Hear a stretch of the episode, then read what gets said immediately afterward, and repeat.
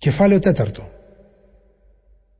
Εγώ λοιπόν σε εξορκίζω ενώπιον του Θεού και του Κυρίου Ιησού Χριστού που πρόκειται να κρίνει τους ζωντανούς και τους νεκρούς όταν θα εμφανιστεί και θα βασιλέψει.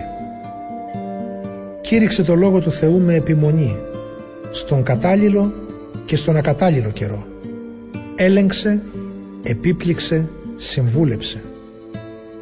Κι όλα αυτά με όλη τη μακροθυμία σου, διδάσκοντας με όλη σου την υπομονή.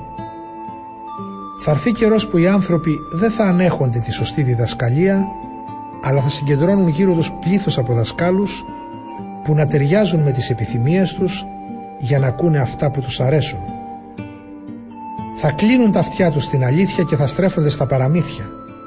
Εσύ όμως να είσαι άγρυπνος για να τα αντιμετωπίσεις όλα αυτά.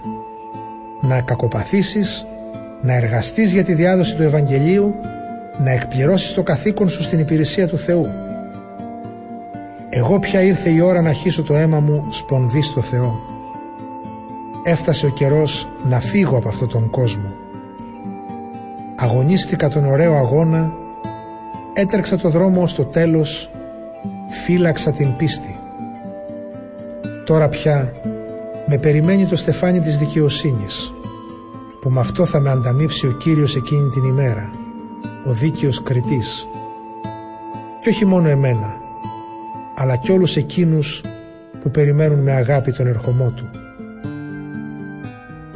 Σπεύσε να με συναντήσεις γρήγορα, γιατί ο Δημάς αγάπησε τον παρόντα αιώνα, με εγκατέλειψε και πήγε στη Θεσσαλονίκη. Ο Κρίσκης πήγε στη Γαλατία, ο Τίτος στη Δαλματία. Μόνον ο Λουκάς είναι μαζί μου. Πάρε τον Μάρκο και φέρε τον μαζί σου. Τον χρειάζομαι να με βοηθήσει. Τον τυχικό τον έστειλα στην Έφεσο. Καθώς θα έρχεσαι, φέρε το πανοφόρι που άφησα στην Τροάδα στον Κάρπο και τα βιβλία, προπαντός αυτά που είναι γραμμένα σε μεμβράνες. Ο Αλέξανδρος ο Σιδηρουργός πολλά κακά μου προξένησε. Ο Κύριος σας τον κρίνει σύμφωνα με τα έργα του. Να φυλάγεσαι κι εσύ από αυτόν, γιατί πολύ αντιστάθηκε στο κήρυγμά μας. Στην πρώτη μου απολογία στο δικαστήριο δεν μου συμπαραστάθηκε κανείς. Όλοι με εγκατέλειψαν. Ας μην τους το λογαριάσει ο Θεός. Μου παραστάθηκε όμως ο Κύριος και με δυνάμωσε για να μπορέσω να ολοκληρώσω το αποστολικό μου έργο και να ακούσουν το κήρυγμα όλα τα έθνη. Με γλίτωσε από το στόμα του λιονταριού. Ο Κύριος θα με γλιτώσει και από κάθε έργο κακό και θα με σώσει οδηγώντας με στη βασιλεία του την ουράνια ας είναι δοξασμένος αιώνια. Αμήν. Χαιρέτησέ μου την Πρίσκα και τον Ακύλα και την οικογένεια του Ονησιφόρου.